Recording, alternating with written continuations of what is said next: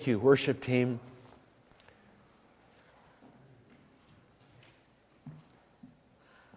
And thank you, Judy, for selecting such incredible songs. If you wonder who works with that, she's worked with that for a long time. Thank you.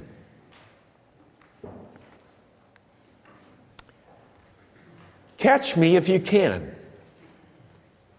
Catch me if you can. It sounds like a playground challenge as kids begin a game of tag. Or the audacious challenge of a teen pursuing an admirer. Catch me if you can could be the challenge of a young man racing his hot rod on the city streets. Or the words of a bank robber taking off in a getaway car. Catch Me If You Can was the title of a movie starring Leonardo DiCaprio, and it's based loosely on the true story about Frank Abagnale Jr., who spent years posing as various people an airline pilot, an attorney, even a doctor, pretending to be what he was not. But mostly, Catch Me If You Can was about stealing. Stealing. Stealing millions of dollars by forging checks. The challenge throughout the story was always catch me if you can. If you're not sure what a check is, ask your parents, they'll tell you. Catch me if, if you can seems to be the philosophy of a lot of people today, from Sam Bankman, company executives, corrupt CEOs, to day traders of hedge funds on Wall Street. It's all about catch me if you can. If I didn't get caught, I didn't steal anything. Therefore, I did nothing wrong. Stealing. Now, for most of us, when we think about stealing, or the prohibition against stealing in God's top 10, we think about old fashioned burglary, sticking up a 7 Eleven, armed bank robberies, or movies about stealing, like The Heist or Oceans 12 or 13, stealing money from casinos or the bad guys. Gone in 60 seconds, car theft, or white collar. Like Robin Hood, these guys steal from the bad and give to the good. And they say, Catch me if you can. But stealing is much more than burglary, robbery, or white collar fraud. Today, I want us to look at the eighth commandment. The eighth commandment. Remember, it's God's top 10. It's about relationship. It's about relationship. And this one commandment is perhaps very obvious in how we relate to other people. Few of us, fine, upstanding citizens that we are, would think for a moment that we are guilty of breaking this commandment. But this commandment was not written to, only to burglars and car thieves, swindlers, armed robbers, and white collar criminals. It was written to us, all of us. Say, us? Me? Yeah, let's look at Catch Me If You Can. Exodus 20, verse 15. Just one verse, one phrase. If you remember nothing else, remember this phrase, okay? You shall not steal. Okay, everybody repeat that. You shall not steal. Okay, good. You memorized scripture today. That's good. One verse. Let's start with a simple commandment you shall not steal. It seems simple enough. The commandment addresses the issue of property. Theft is taking or keeping what is not ours. Max E. Dunham writes The Bible defends the right to own property, but it also pronounces judgment upon those who injure others in the pursuit of property. Jesus added a second dimension to this command when he said in Mark 10 19, Do not defraud. Now, if we're to understand property rights, what it means to steal, we must first understand the Bible's attitude towards ownership. Ownership. So let's look at Roman numeral 2. What are some principles of ownership and property? Principles of ownership and property. In America, we take ownership for granted. Since the beginning of our nation over 200 years ago, Americans were given the right of ownership. One could purchase and own land. Or with the Homestead Act, you could stake a claim, live on it, a section of land, work the land, and then own it, and then it was yours. We have a right to own a home, to own a car, to own your own business, the right to sell your company to the public or to stockholders. We've even owned people in the tragedy of slavery. Many countries in the world have never had and still do not have the right of private ownership. We take it for granted in our country.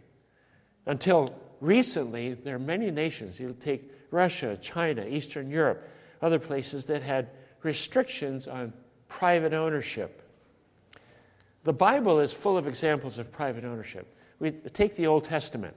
The Old Testament, the Israelites and others in the Old Testament bought and sold property. They owned homes, they owned money, possessions, cattle, sheep, camels, donkeys, all kinds of animals, silver and gold. And they bought and sold crops. it was a, uh, an assumption all throughout the Bible, all throughout the Old Testament. Private ownership was a practice and an assumption, and property and ownership rights were protected by laws. This, the eighth commandment and laws in Leviticus, protected property rights. We get to the New Testament. Did that change? No. We also find property rights in the New Testament. In the book of Acts, we find people selling property and donating the proceeds. Acts 5 4 speaks about property being owned and the money of sale of that property being at the owner's disposal. There was never a mandate in the Older New Testament that dictated it, that everything was shared equally, and to follow Jesus says we give up the rights of private ownership. That was not the case. But there are some deeper truths that we need to see that demonstrate a more fundamental principle and approach to ownership. Colossians 1 16 to 17 says this For by him, Jesus, all things were created, things in heaven and on earth, visible and invisible, whether thrones or powers or rulers or authorities. All things were created by him and for him. He is before all things, and in him all things hold together. James 1:17 says, "Every good and perfect gift is from above, coming down from the Father of lights, who does not change like shifting shadows." What does that tell us about ownership? What does it tell us about ownership? First of all, number one, all things were created by God. All things were created by God money, possessions, land, time, plants, animals, people, the oceans, the forests, the rivers, all natural resources. Everything was created by God. Number two, all things were created for God. For God. All was created for God's purposes, God's use, God's plan.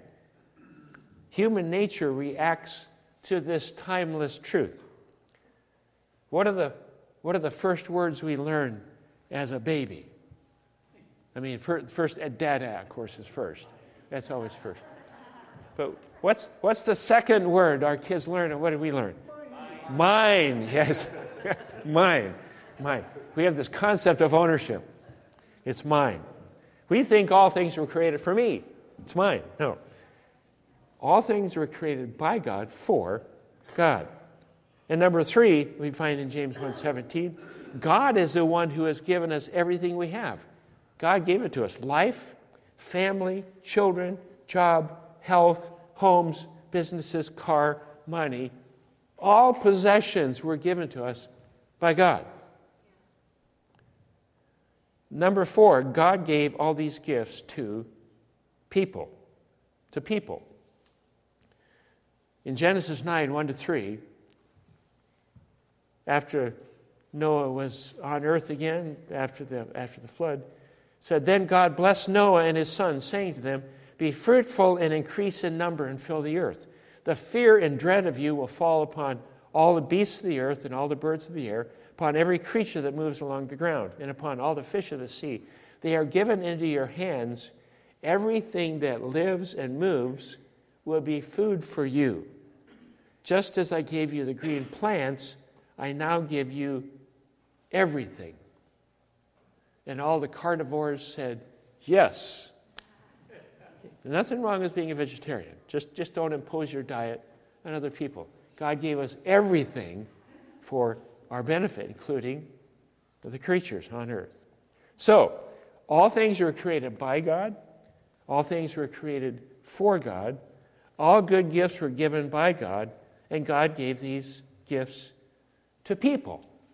So, what's our role? What do we play? Who are we? We are stewards. Stewards. Let's talk for a minute about Roman numeral 3, the principle of stewardship. Stewardship. A steward is defined as one who manages another's property. I, I thought I was the owner. No, we're stewards. A steward is one who manages another's property. And if we're going to talk about stealing, we have to determine who the true owner is. The owner is God. The owner is God. We just manage it. God gives it to all of us to steward or manage. Steward and manage. We don't have time to go into the, uh, this story. Many of you are, are familiar with Matthew 25 14. The man was going on a journey. He's going to be gone for a while, and he gave his servants something to steward or manage while he was gone. He said, I'll be back. You need to manage this. And he gave one man five bags of gold, another two bags of gold, and one one bag of gold. Okay? Five, two, and one. They were given something to steward, to take care of. Then he went on a long journey. Then he, basically, the one who had received five bags of gold went at once, put his money to work, and he gained five more bags. The one with two bags of gold gained two more. The man who had received one bag went off, dug a hole in the ground, hid his master's money. Then it says, after a long time, the master of those servants came, and he wanted to settle accounts. So he met with each one of them. The man who had received five talents or bags of gold he, he had produced more. The one with two had produced double, two more. The man with the one had done no- nothing with his. He just kind of hid it in there. And he said, Master, I knew you were a hard man, harvesting where you do not sow and gathering where you have not scattered. I was afraid. I went out and hid your gold in the ground. Here's what belongs to you. The master replied, You wicked, lazy servant, you knew what I was going to do. Why didn't you put it in the bank and get interest? Then he gave it away. See, the, the story tells the story of what God has given to each one of us. And then went on a long journey. And then someday he'll come back and call to accounts. He gave to each one according to their ability, it says. He settled accounts. Now, this story, note that the ownership of what they were given never changed hands. Never changed hands. The stewards were responsible only to manage, manage the money. In the same way, God gives each of us something. Something. He gives each of us something. It's represented here by money or they call it talents or whatever. Each, God has given each of us something, usually many somethings. God has given many of us many things to manage. The question is not, how much have I been given, but what am I doing with what I've been given? What am I doing? That's a whole sermon in itself. Basically, but the principle is this we are stewards given gifts by God to manage for him. Therefore, since ultimately God owns everything, we simply manage it. All stealing is stealing from God. Okay? You think about that. All stealing is stealing from God. Stealing supplants God's authority to give what he wants to those he chooses. Therefore, all sin is against God. All stealing, the breaking of the eighth commandment, is stealing from God. Stealing is taking something from one steward, God's rightful property, possession, given to that steward for and making it for my own selfish end. Walter Kaiser writes this. He says, The eighth commandment prohibits stealing from either a person or an object. This commandment recognizes that the Lord owns everything in heaven and earth, and only He can give it or take it away. So, how do we steal? How do we steal? Saying you're getting into dangerous territory now. I know, I know. Does it include more than just physical, observable property and acts? And I'd say, yeah. Roman numeral 4, we look at some ways we steal. This is not exhaustive, but it's illustrative. How we steal from God. First of all, poor stewardship. Poor stewardship. A steward is to manage his master's resources and return them to him. How can we be poor stewards? First of all, number one, poor money management. Poor money management. Wasting money, borrowing heavily, paying huge interest, carelessness, easy come, easy go, wasting or squandering God's resources. If we squander what God has given us, that, that is a way of stealing from God. How about poor property management? Allowing a house to get run down, abusing and not taking care of God's material gifts. We get bicycles, clothes, equipment, cars. How do we treat those? Do we treat them well? Now we say, I bought it, therefore I can do what I please with them. No, we bought it with what God gave us, with money given us. Poor stewardship does not bring a return to God. Now, I know clothes wear out, they go out of style. Cars break down, cars wear out eventually, but are we being good stewards of what God has given us in the material realm? Then there's poor people management. Poor people management. Abuse of children, abuse of one's spouse or family. We can invest wisely in our families, or we can abuse, defraud, and actually steal from our family. We can rob them of the love and care that they deserve. There's a guy named Jim who attended a marriage seminar on communication. And Jim and his wife listened to the instructor declare it is essential that husbands and wives know the things that are important to each other. You need to know what's important to each other. And he addressed the men. He said, For instance, can you name your wife's favorite flower? Can you name your wife's favorite flower? And Jim leaned over and touched his wife's arm gently and whispered, Pillsbury all purpose, isn't it? The rest of the story is not very pleasant, just so you know. Poor stewardship. Carelessness, indifference. What do I give back to God? The second way we can steal is, letter B, defraud people. Defraud people. How can we defraud people? In Colossians 3:22 through 4:1 it says, "Slaves obey your earthly masters in everything and do it not only when their eye is on you and curry their favor, but with sincerity of heart, reverence for the Lord. Whatever you do, work at it with all your heart as working for the Lord, not human masters, since you know you will receive an inheritance from the Lord as a reward. It is the Lord Christ you are serving. Anyone that does wrong will be repaid for their wrongs. Masters, provide your slaves with what is right and fair because you know that you also have a master in heaven. Now, Paul is writing to a society that practiced slavery. He never condoned slavery, he acknowledged that it was there. But he basically, how does this apply in today's world? Anyone over whom you have power, an employee, somebody you supervise, that's someone that you have power over. And anyone who has power over you, an employer, supervisor, boss, etc. And no, just, just say one thing here because it's a hot button issue. Slavery was not so much of a racial issue back then as a political issue. Country A wins the war, and country B gets enslaved by them. Okay, that, that's kind of whoever won the war was in charge at that time. We, we've made it a whole different thing. But the slavery is not an issue here. The question is how can we steal from or defraud people?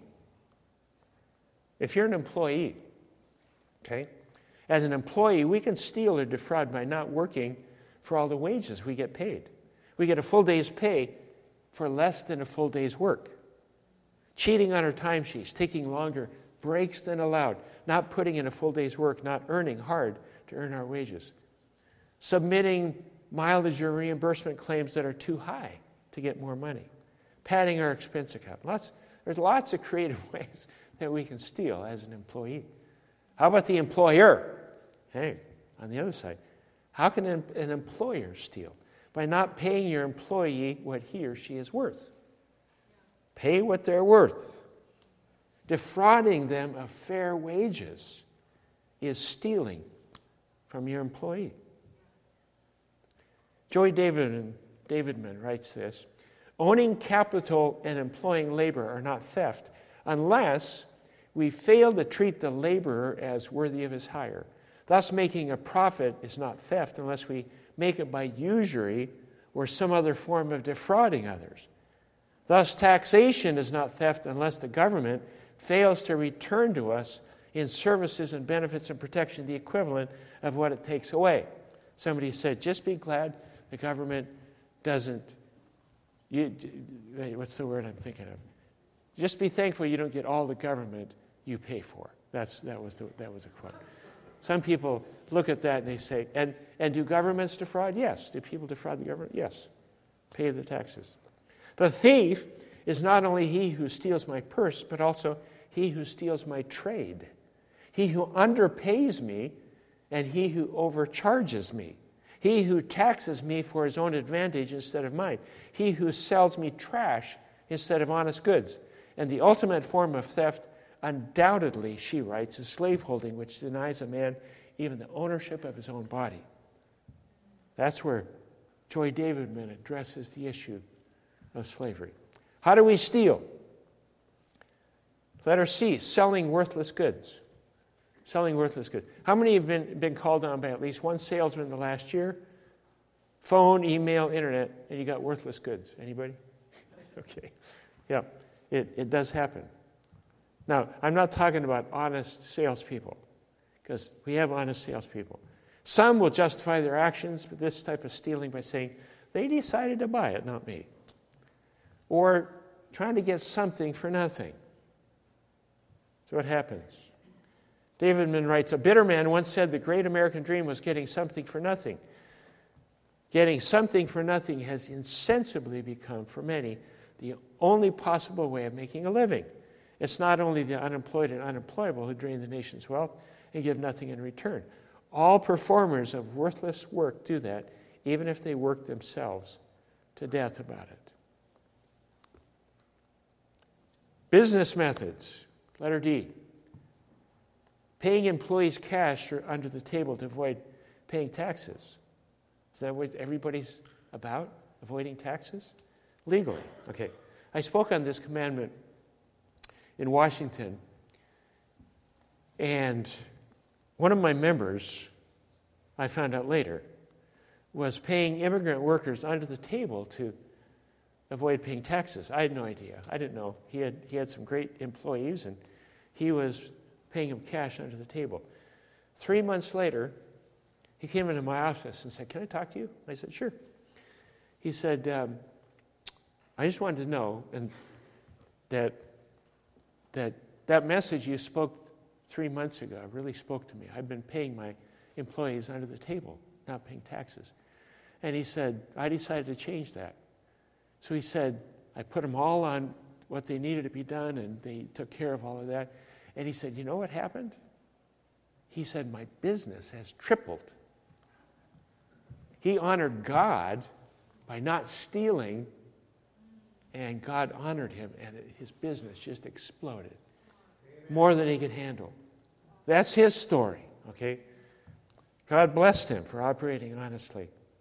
And I, I know we can make a case for not paying our taxes since so much is wasted by the government, but that's what elections are about. That's all I'll say about elections. Okay.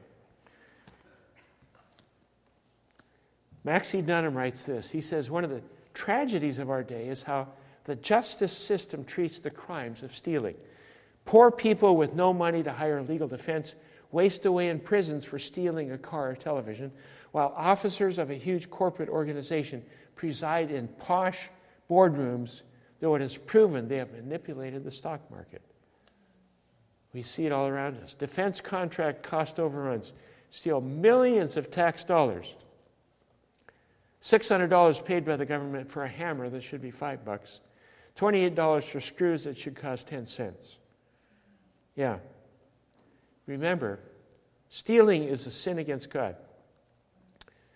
And our government acts in that way.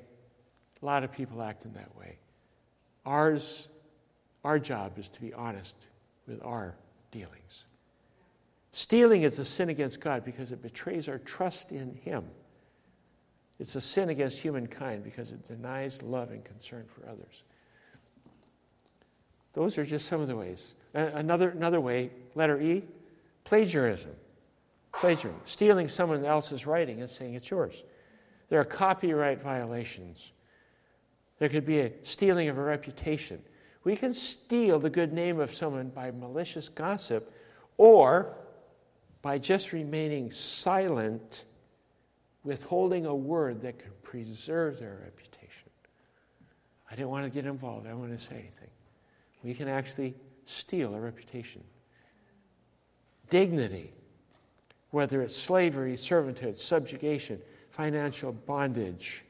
Laws in the Old Testament have a lot of laws against usury and high interest. Of course, we think in terms of a loan shark who says, 10% a day if you don't pay, and send, send Jimmy No Neck to break your leg. And that's, that happens. People get caught up in that. Okay, let's talk about bankruptcy. Bankruptcy. Oh, okay. Larry Burkett, in his series, How to Manage Your Money, asked the question Is it scriptural to claim bankruptcy? It seems logical that if someone has incurred excessive debts and has truly changed an attitude, they should be able to start fresh. And that's, that's why they, the laws are there. Bankruptcy is legal, okay? It is. But there are many things that are legal that aren't necessarily moral. Okay? Bankruptcy has legitimate issues. There's a moral case to be made for declaring bankruptcy. Medical bills, unexpected crisis, business goes south. And there are all kinds of reasons and justifications for legal, moral bankruptcy. So I'm not speaking against that.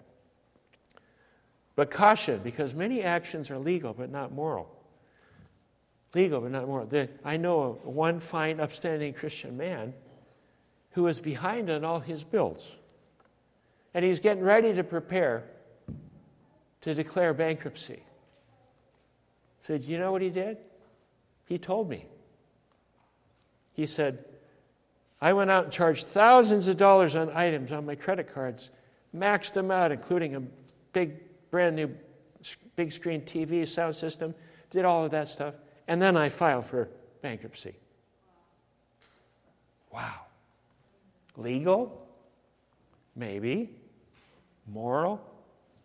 Absolutely not. Absolutely not. There are other people who've just declared bankruptcy many times over justifying it because it's legal. I also know of a Christian who was forced into bankruptcy and still spent the next years paying his creditors back, even though he had no legal obligation. And God blessed him in incredible ways when he did that. I can't, I can't tell you what you should do in that. But you pray, if you're in that situation, say, God, what is it that you've called me to do? How do I do this? Keeping extra change. That's another way. We don't do that very often. We don't use cash anymore, do we? Well, some do. How about buying merchandise you know is stolen? That can happen. We do that. Letter L, stealing another husband or wife. We'll be covering more of that in a couple weeks. Stealing someone's job or livelihood. All of these sins of stealing against our fellow man are really against God because sin is ultimately against God. And one final way of stealing, letter N, tithes and offerings. Whoa, is that in there? No. Tithes and offerings. Malachi 3. Ever since the time of your ancestors, you have not turned away from my decrees and have not kept them. Return to me, and I'll return to you, says the Lord Almighty. You ask, How are we to return? Will a mere mortal rob God? Yet you rob me. You ask, How are we robbing you? It says, In tithes and offerings. You're under a curse, your whole nation, because you are robbing me. Bring the whole tithe into the storehouse, that there may be food in my house. And this is the only place in the Bible that says this Test me in this. Oh. Test me in this, says the Lord Almighty. and see if I will not throw open the floodgates of heaven and pour out so much blessing that there will not be room enough to store it. I didn't say that. God said that. God, he said, Test me in this. Try me. Try it out. It's amazing what God can do. Now, I dislike trying to get people to do things for negative reasons. Words, if you don't do this, this happens. You get punished. Um, we once hosted a Christian psychologist to teach a parenting seminar. This is a parenting seminar. And this is what he said. One of the things that I remember. He said, in dealing with discipline of children, he said this, and this could vary a little bit, but his opinion was children under the age of three or four do not understand the reasons for discipline and punishment. They, they cannot comprehend the reasons for yes or no. He said reasoning with children at young ages just does not work. Children of that age obey to avoid punishment. They do not have the mental capability to comprehend the reasons. So if you see a mother of a two year old trying to reason with them in the grocery store, yeah, j- just pray for them, okay? it's hard trying to explain the reason that the stuff in that candy bar is bad for you and this is going to do this and it's got, it's got sugar and it's got corn syrup and it's got all this other stuff and so it's bad. No, they, they're not going to understand that. Children of that age obey to avoid punishment. They don't have the mental capacity. However, as children mature and grow older, they begin to understand. The yes and no are there to protect them, to train them, and to teach them right and wrong for their own good. So, why do we obey God? Why do we follow God's top 10? Is it to avoid punishment? Huh, maybe. If our reasons for obeying God are to avoid discipline, we are young and immature in our faith. We obey God because God knows best, it's for our own good. We do not have to necessarily understand. God said it, I'm going to obey it. But as we grow and mature spiritually, we no longer obey God's Ten Commandments to avoid punishment. We obey God because we love God and we trust God. Amen. Big difference. Big difference. We want to obey God because we trust that it is for our good, the good of our family, good of society. If we take the prohibitions of the Ten Commandments in a negative way, we are immature, lacking in understanding and comprehension. God's top 10, including the eighth commandment, are given to us for our protection, society's protection, and our health and well being. They are no more negative than the command of telling your two year old not to touch that hot barbecue grill. We tell them to protect them. The commandments are therefore very positive in their intent. Catch me if you can. You shall not steal. Sometimes we transgress this command. The good news, again, is that God set these standards that's for our good, and if we transgress them, He had a, he had a reason to send Jesus to pay the penalty for our failure to keep God's top 10 perfectly. Romans 7 7, I love this passage. Romans 7 7 says, I would not have known what sin was except through the law. I would not know what coveting really was if the law had not said, Do not covet. covet. We don't receive God's approval or acceptance by keeping his top 10 perfectly. Our right standing in relationship comes through accepting his way to God. His way to God. That means accepting the restoration of relationship, confessing and repenting and turning to God by faith and receiving his forgiveness through Jesus Christ. And then, out of love for God, we keep God's top 10. It's all a difference in motivation. God knew that we would be unable to perfectly keep his 10. So he said, I got a plan. In the Old Testament, it was blood of bulls and goats and lambs that were killed to pay for the sin. But he said, the Lamb of God one day is going to come, Jesus, and he's going to die for everybody's sin once and for all. And he says in 1 John 1 9, if we confess our sins, he is faithful and just and will forgive us our sins and purify us from all unrighteousness. That's always the good news that we keep before us forgiveness. Catch me if you can. Let's pray. Father, we thank you that you have given us guidelines and that they're for our good, it's for our family's good, it's for society's good, it's for relationships. It's about relationship with you and relationship with our fellow human beings. And I pray, God, as we look at, at these commandments, that you would continue to anoint us. We, we're not powerless. We have the power of the Holy Spirit inside each one of us that have received Jesus. So we can keep these commandments out of love for you. And the law is written on our hearts. It becomes who we are because of your Holy Spirit, writing it on our hearts. And I pray, Lord, that you would make us godly people that live out who you are and your character. And we thank you in Jesus' name.